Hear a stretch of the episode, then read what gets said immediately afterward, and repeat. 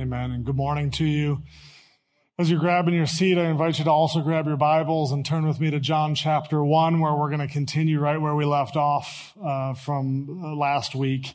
Uh, for those of you who don't know me, my name is uh, Mike Kezarowski. I'm the lead pastor here at FAC as we um, come to another week. It's a, another week that we're actually blessed to uh, come together in each other's presence for those of you who are here physically. Um, however, given the uh, where we are in the pandemic and given the rise in, in rapid increase of cases in our county, I, I do want you to know um, that our leadership here is under um, just continually, uh, they are continually considering how much longer we can go uh, with in-person services. Um, there's been, there's been a lot of prayer and discussion already. To this end. And um, I would ask that you would join us in prayer and asking for wisdom on just what's the best, most God glorifying thing to do. And I share this with you transparently, um, just so you that know that a change could come at a moment's notice.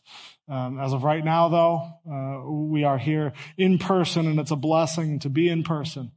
Uh, should that change, I would just ask for your graciousness and, and, your understanding as we try and navigate these very difficult times together as a church family. Um, with that, uh, your monthly reminder, I want to remind everyone that uh, we, we have asked that if you are in the building uh, for the whole duration of the service, that you keep uh, your masks on.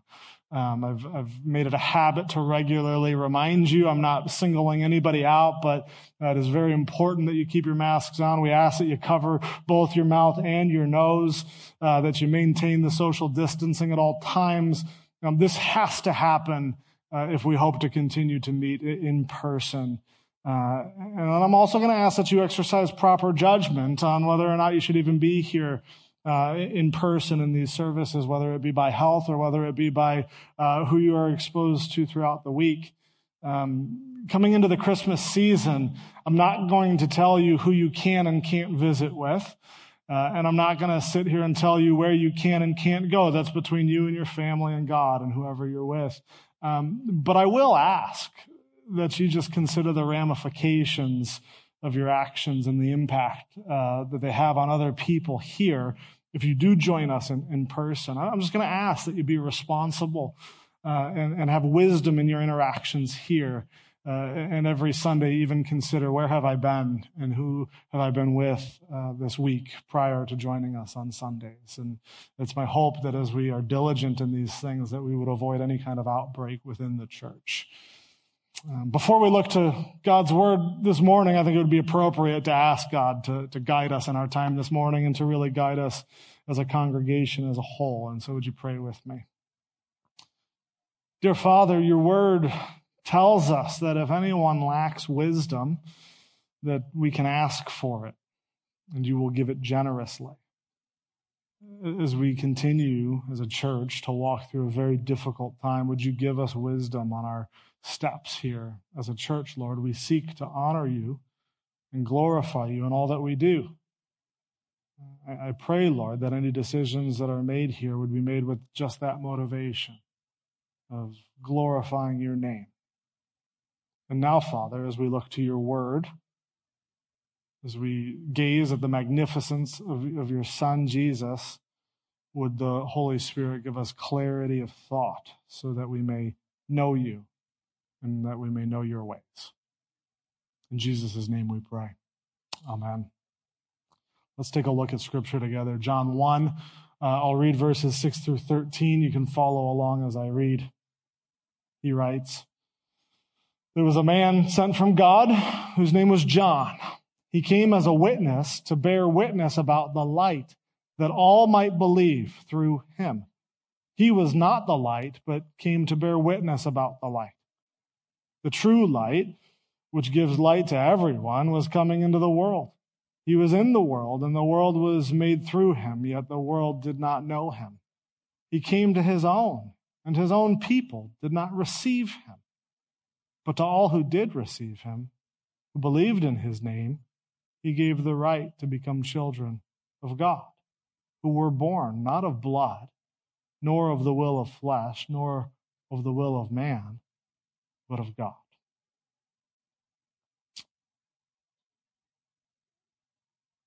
Since the dawn of time itself, God has been revealing himself to mankind.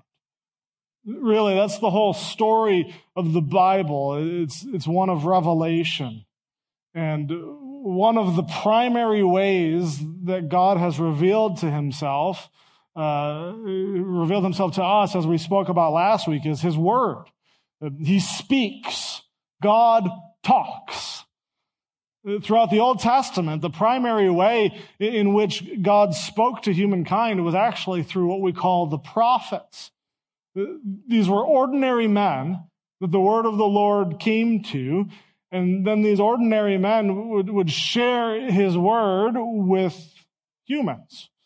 And God did this fairly consistently until about 400 BC. And then he was silent. He stopped speaking through the prophets. He continued to reveal himself, definitely through the general sense, but he didn't speak through another prophet until the first century, when finally, what scripture describes as a voice in the wilderness or the desert, a man came along in order to prepare the way for the Lord. We know that man is John the Baptist. Every single one of the gospel writers, all four of them, Matthew, Mark, Luke, and here in John, uh, they begin the opening chapters of their books by talking about and writing about John the Baptist. And, and so we see him and we recognize him as a, as a fairly significant figure in Scripture. And this really shouldn't come as a surprise to us because if God has been silent through the prophets for 400 years, and then all of a sudden he speaks, this would have a jarring effect on us. Think about it. Imagine you're outside doing your yard work. It's a peaceful day in the summer. Uh, there's, there's no noise. And then all of a sudden, out of what feels like nowhere, there's a trumpet that sounds. A loud ringing trumpet. Somebody's walking down the streets, blaring that trumpet loud, and it's a herald. And he's calling you, he's telling you, hey, get up, make way for the king. Make way for the king. You, you would you kind of sit up, right? Your, your ears would perk up. This would absolutely capture your attention. In the same way, John the Baptist's main role was as a herald. He called on the people to make way for the king, for the light that was coming into the world. We know from all of our other accounts that John the Baptist uh, had actually quite a following himself. He had his own disciples, uh, and perhaps he had too good of a following. Right? It's been suggested that John developed such a following that many people of the time followed him more than they did Jesus, more than they did the man that he was proclaiming, right? And uh, later on, we see this in chapter three uh, of, of the book of John, um, where John the Baptist's followers, his disciples, go to him and say, "Hey, that guy that you were hanging out with earlier, John, Jesus, that Jesus guy, he's on the other side of the river." And he started a baptism ministry. And everybody's going to him. John, aren't you concerned? This is like if they put a church down the street and everybody decided to go to that church instead. And maybe there would be some people that would be concerned here saying, aren't you concerned? They're, going over to that guy, John. We're losing people from our ministry. Perhaps John's followers thought too highly uh, of John as they were kind of, you get the sense that they were envious of Jesus, that he's stealing people from their ministry. Uh, so back in our passage, we read about John the Baptist, um, right in the middle of this story about the light. We got to wonder what, what is the relation here? Verses six through nine in our passage, or six through eight, excuse me, um, may feel oddly placed. Right? We were talking about the light. We were talking about the word. And now all of a sudden we're introduced to this guy named John and verses six through eight feel like an appendage of, of sorts, but it does serve a purpose. It's almost as if John, the gospel writer, who is actually different than John the Baptist, by the way. John the Baptist did not write the book of John. It was uh, this, this was written by the apostle John. John the gospel writer wants to essentially set the record straight. Right? It serves this purpose. He wants everybody to know, yes, who Jesus is. Uh, but John the Baptist has probably developed such a following, but he, that he also wants to make sure that they knew, knew who John the Baptist isn't. He wants them to understand that yes, John the Baptist is uh, an important figure. He, he, um, it's worth mentioning him, but he's not the main character of this story. He's not the one that I want to tell you about. Two things in verses six through eight that I want to draw your attention to. First, our writer is clear that John was sent. What was his role? As a witness. This is an interesting way to describe John the Baptist. But really, it informs us about the basis, the foundation of Christianity and our claims. Notice that it, it doesn't say that John is a teacher, even though he was. Notice it doesn't say that John was a baptizer, even though he was. It doesn't even say that he is a prophet, even though he was. No, this says that he is a witness. A witness. This communicates that something has happened. An objective event has occurred that you can physically examine with your own senses. If you're an investigator and you want to get the details of an event that occurred at a specific time, on a specific date, in a specific place, you're going to have to ask a witness. John the Baptist is not merely concerned with teaching timeless truths. He's not here to establish a philosophy or, or a teaching, an ideology. No, he is ultimately a witness. You see, Christianity is not hypothetical. It's not theoretical. No, something definitive has happened. Something objective has happened in time and it's absolute. Christianity is anchored in human history. Its very foundation lies in events that you to this day can examine for yourself and see it with your own two eyes. It's the first thing I want us to notice about John. He's a witness. And second, I want to draw your attention to what he is bearing witness to, and that is the light that all might believe. The what is really a who. He's bearing testimony to Jesus. So when I say Christianity is based on an event, that something happened at some time in some place, I'm talking about the events surrounding this man, Jesus, one of which is his very birth that we are about to celebrate in the Christmas season. This is a point in time that has been marked in human history that, that, that is a, uh, pointing to a greater story about God coming into the world to save us from our sins. And John bears witness to that. He wants everybody to know that. If you were to let your eyes wander down to verse 15, it actually quotes John the Baptist, our writer. He cries out, this was he of whom I said, who, he who comes after me ranks before me because he was before me. You see, this is the wonderful thing about John the Baptist is that no matter what his following, he, he has a very clear understanding of the role he plays in Jesus' story. Others may not. But John knows that he's just the supporting actor. In every single gospel, John comes as the herald, the messenger, the one before. And in every single gospel, John willingly steps to the side and lets Jesus take center stage. As John's ministry and influence grew, it would be very easy for him to say, Oh, look at me look at all the good stuff that I'm doing. But no, he says, look, I'm nothing.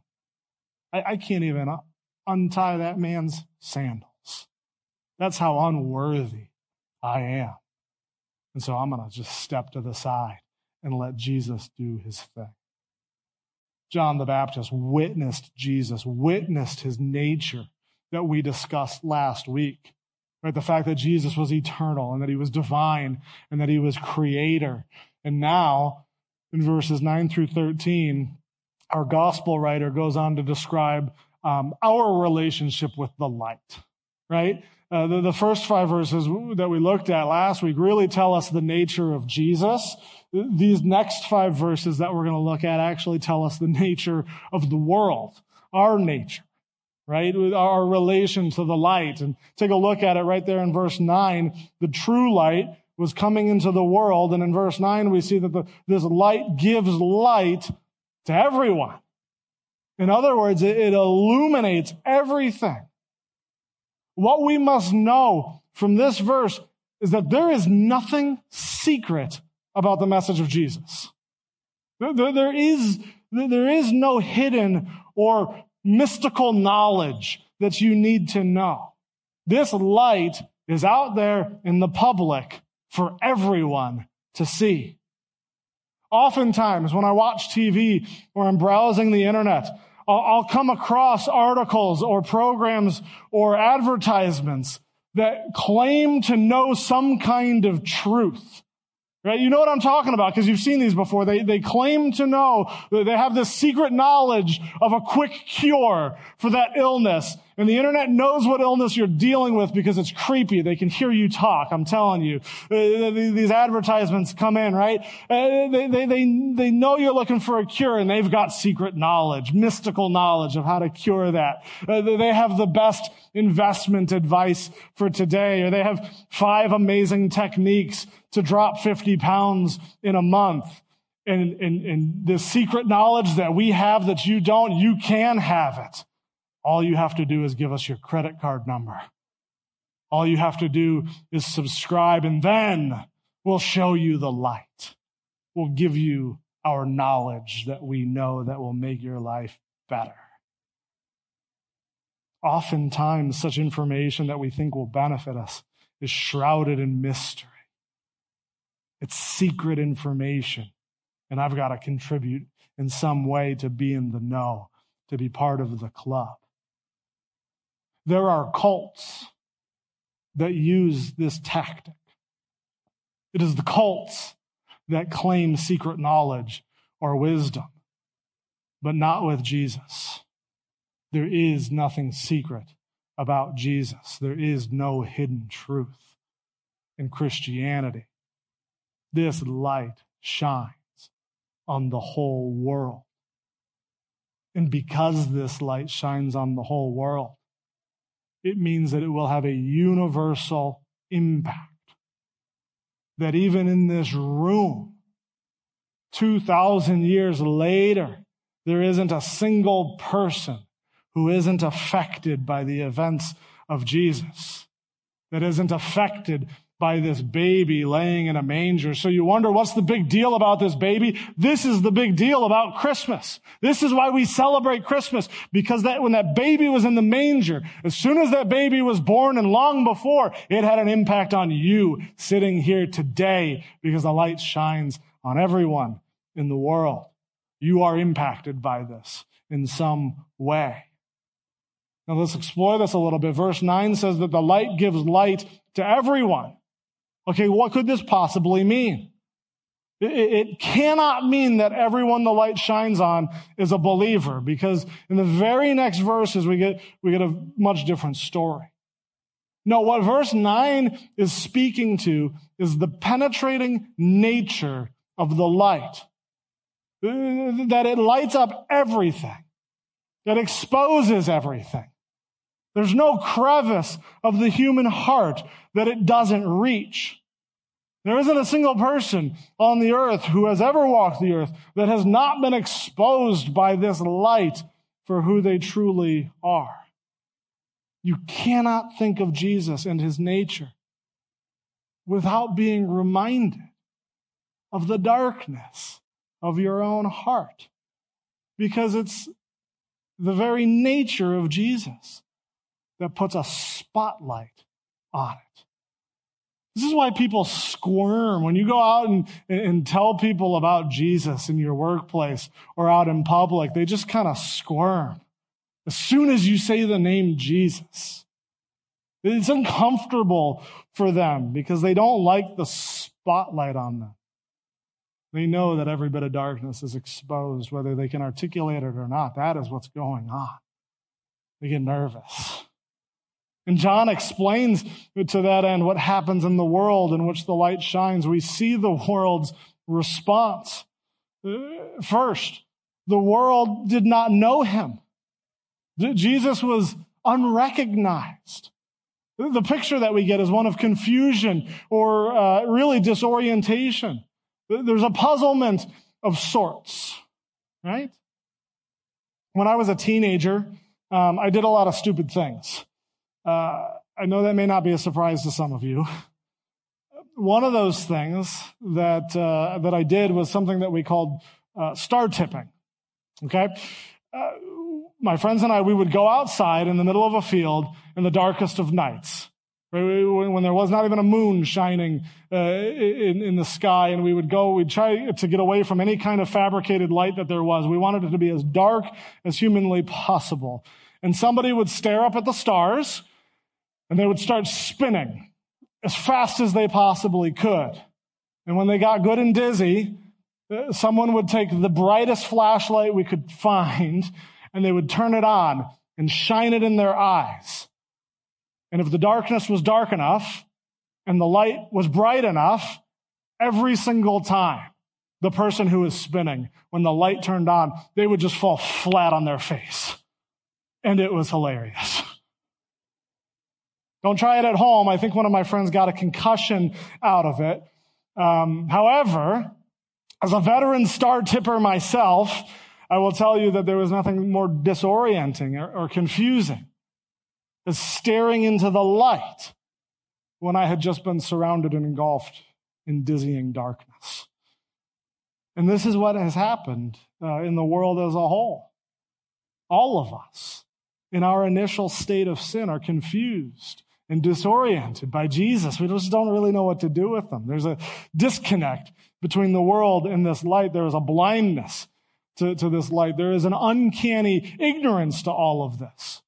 And, and I say uncanny, I use that word uh, because if anyone should recognize Jesus, if anybody should recognize him, it should be his very creation. Right? John emphasizes how illogical this is and how severe the, the ignorance is by pointing out that the world was made through him. Yet the world did not know him, did not recognize him, did not understand him. You would think that the relationship between creator and creation would be evident. Back before the pandemic hit, when the hallway here on Sunday mornings was crowded in between services, um, my children, they'd come to, to second service, and when they arrived to church with my wife, they would see me in the crowd, and they would recognize me, and they would run to me, and they would embrace me, and they would just grab a hold of my waist and give me the biggest hug. Why? Because they knew my face. They knew my face. They recognized me. It wasn't merely another face lost in the crowd. No, they could pick me out of the crowd. But Jesus had a much different experience. His experience would be like if you were to go home and you walk into the door and your child is sitting there and they look at you with a puzzled face and they say, I'm sorry. Do I know you? Who are you? And what are you doing here? I'm not sure why you're here. How tragically ironic. In its darkness, the world does not recognize Jesus. But even worse, according to verse 11, not only was Jesus unrecognized, but he was also unwelcome. The world did not know him. His own people did not receive him. Some people in our culture have this strange idea that the world is somehow open and curious about who God is. Right? They, they, they're eagerly waiting some kind of spiritual knowledge from heaven. They have this thought that uh, they're actively seeking and searching for God. But that's not the case at all. Because Jesus, as God, came to their doorstep in the flesh and even told them, I am God. And they killed him. They're not sitting around waiting for God to come on their doorstep because he did. And they killed him. Why is this the case? Why is he so uh, unwelcome? Why is the world so bent against God? Well, it's because of a point that we've already discussed. That the light shines in the world, exposes us for who we really are, and we don't like that. We don't like God getting all up in our stuff and exposing us for who we are. In our sin, we actually prefer the darkness.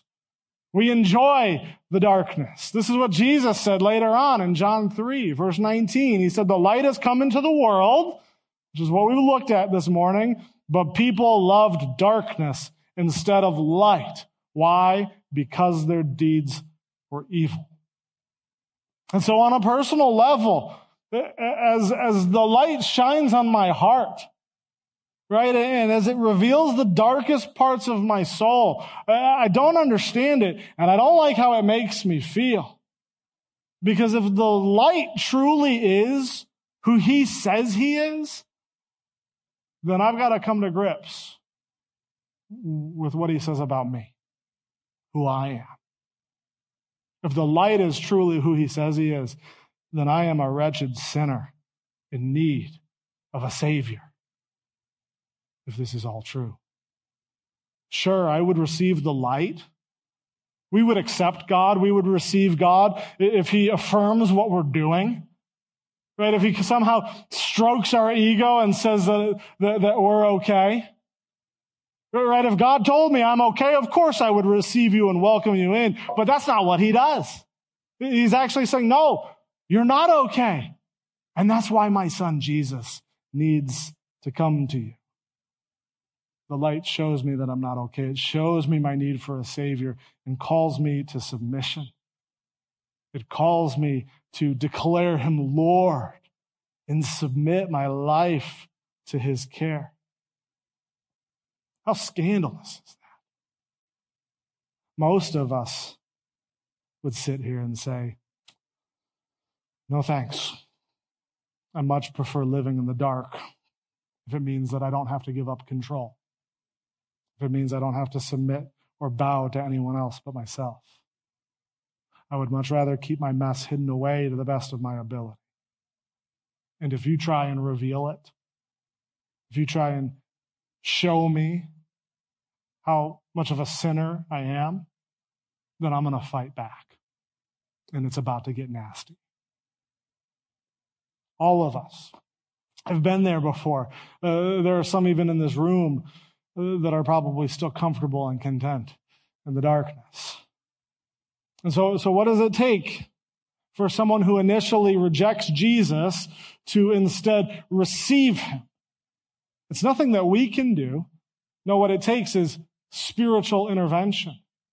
Right? It takes the loving pursuit of God, the loving pursuit of Jesus coming into the world to, to come into our life and turn the lights on.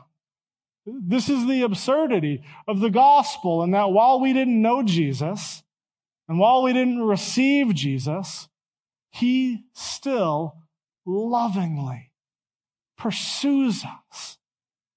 He is patient with us. We must remember what Jesus said to Nicodemus later on as they had their conversation in the middle of the night. It's the most famous verse, right? For God so loved the world. Love was a motivating factor. He loved the world that he gave his one and only son. But whoever believes in him shall not perish but have eternal life.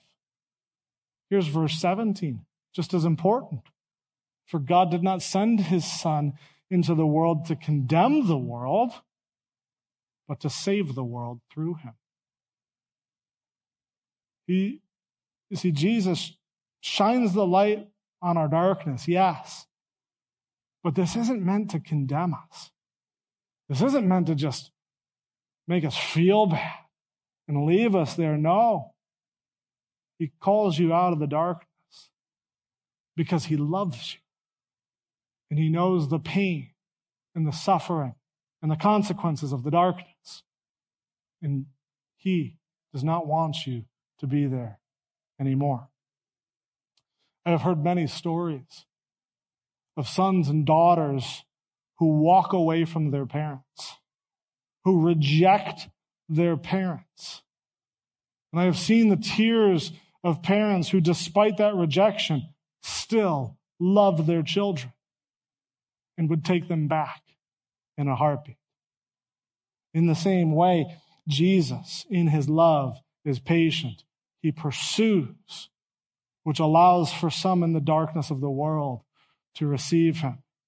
And the main distinction in our passage here today between those who receive Jesus and those who do not receive Jesus is in verse 12. It's, it's that those who receive Jesus are those who believe in his name. In our culture, a name really is just a designation, right? It's a title given to us um, by which we're known. But in biblical times, to refer to somebody's name or to talk about somebody's name was far more significant. To know someone's name was to know their character. It was really to know the fullness of who that person was. And so to believe in his name is so much more than just knowing that Jesus' name is Jesus. No, it means to put your faith and trust fully into his character. It's to acknowledge that everything he says about himself is true, that his nature is true. His name is all that he is. His name speaks to all that he is. It means believing in him as Lord and as Savior. Mm. That's what it means to believe in his name. And all those who received Jesus, who believed in his name, he gave the right to become children of God. And there's a lot of people out there that make this claim that we are all God's children. It's something your grandma would probably say, right? Oh, we're just all God's children. We're all God's creation. And we can understand the confusion because, yes, in one sense, we are the offspring in that God created us all. However, it is only those who receive and believe in Jesus who have the right or the authority to claim that they are a child of God. Believers are actually brought into God's family and they have the authority to claim all of the rights and privileges that go along with being in God's family. And how does this all happen? How are we brought in to the family of God?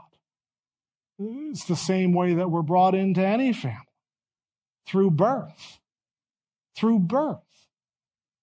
As many of you know, uh, my wife and I just had our fourth child. Her name is Olivia. Olivia Joy. And she is a Kazarowski. She's a Kazarowski and she has every right and authority to, to call herself a Kazarowski as she grows older. When she's, when she's older and somebody asks her name, when she goes to school or when she's applying for a job or when she gets her driver's license, she can definitively say, I am a Kazarowski. And, and they don't have to come to us. They don't have to come to Sarah and I and ask us, hey, is she a Kazarowski? No, she has full rights and the full authority to claim that that is her name. And she has this right because she is a part of our family. She, it's a right. There's a lot of talk these days about our rights, perhaps, and our freedoms being pulled away from us uh, or taken away from us. And I don't want to comment any further on that. Uh, but one right that will never be taken away from the believer is the right to be called a child of God. We have the authority bestowed on us by God Almighty Himself. And all of this happens once again through birth. But this birth is a different kind of birth. As verse 13 describes, yes, they were born, uh, but not of blood, nor the will of the flesh, nor the will of man, but of God. You see, our baby daughter, Olivia, is a part of our family. Her blood is our blood. And she came into being because my wife and I willed it. It was our, it was our desire. One day, a while back, we decided that we wanted a fourth child. And so we did. But in verse 13, it's saying, no, this, this is not quite the same. You're not born into God's family by any sort of physical birth. No, this is actually a spiritual birth. You don't become a believer uh, because uh, uh, as a result of your parents or their human genes. Just because your parents received Jesus doesn't mean that you have. And parents out there, unfortunately, we cannot will our children to be believers. If we could, we would. But we're actually powerless to do so. No, the birth that is required to come into the family of God and have the right to become a child of God is not a natural birth, but a spiritual birth. There must be some kind of spiritual transformation. And the only one who can birth you, who can will it to happen, who can transform you is God. One commentator says that this is a divine transaction. When somebody becomes a believer, this is a divine transaction as a result of divine initiative and divine intervention. It is something that God in his mercy and grace does. And just as you had no control over who you were born to or where you were born physically, your spiritual birth is out of your control. It's purely by the intervention of God's light that transforms you and welcomes you into the family. And so, and so to summarize, this is what has happened in this passage. Jesus, as the light of the world, has cast his light on you and has exposed all of the ugliness of your heart. And at first it was confusing, and then you didn't like it. The, the light actually hurt because it brought things to light that you would much rather keep hidden. But then, in God's kindness and in his mercy, he regenerates you. He gives birth to you spiritually, which allows you to receive and believe in Jesus' name. God flips the light on and transforms your very nature. And this is the difference between Christianity and any other belief. Because in any other belief, the will of man can coerce you. They can will you to follow their rules and their guidelines, and they can will you to say all the right things because every other belief is based in action, in what you do. But Christianity is not based in what you do. It is based on who you are. What makes you a believer is not based on your actions, based on you being here today, but it's based on who you are, a transformed child of God. You were born out of the Spirit and your very nature has changed.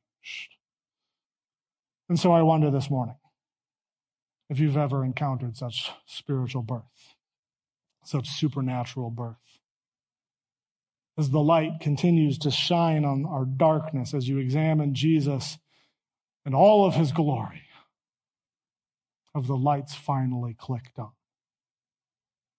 Has your heart been opened to see the light of Jesus?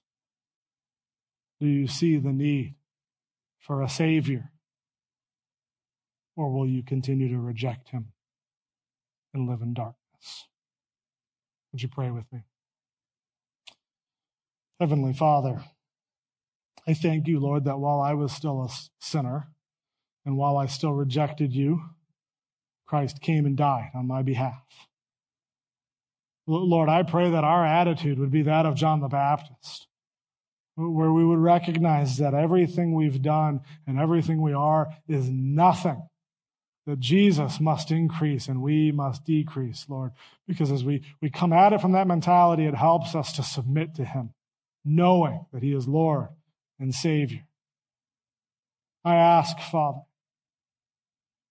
that you would wake up those perhaps, that you would turn the lights on that have still rejected Jesus. Lord, I pray that your Spirit would intervene. And in your holy name I pray. Amen. Let's go ahead and close our time singing one more song. Would you stand and join me?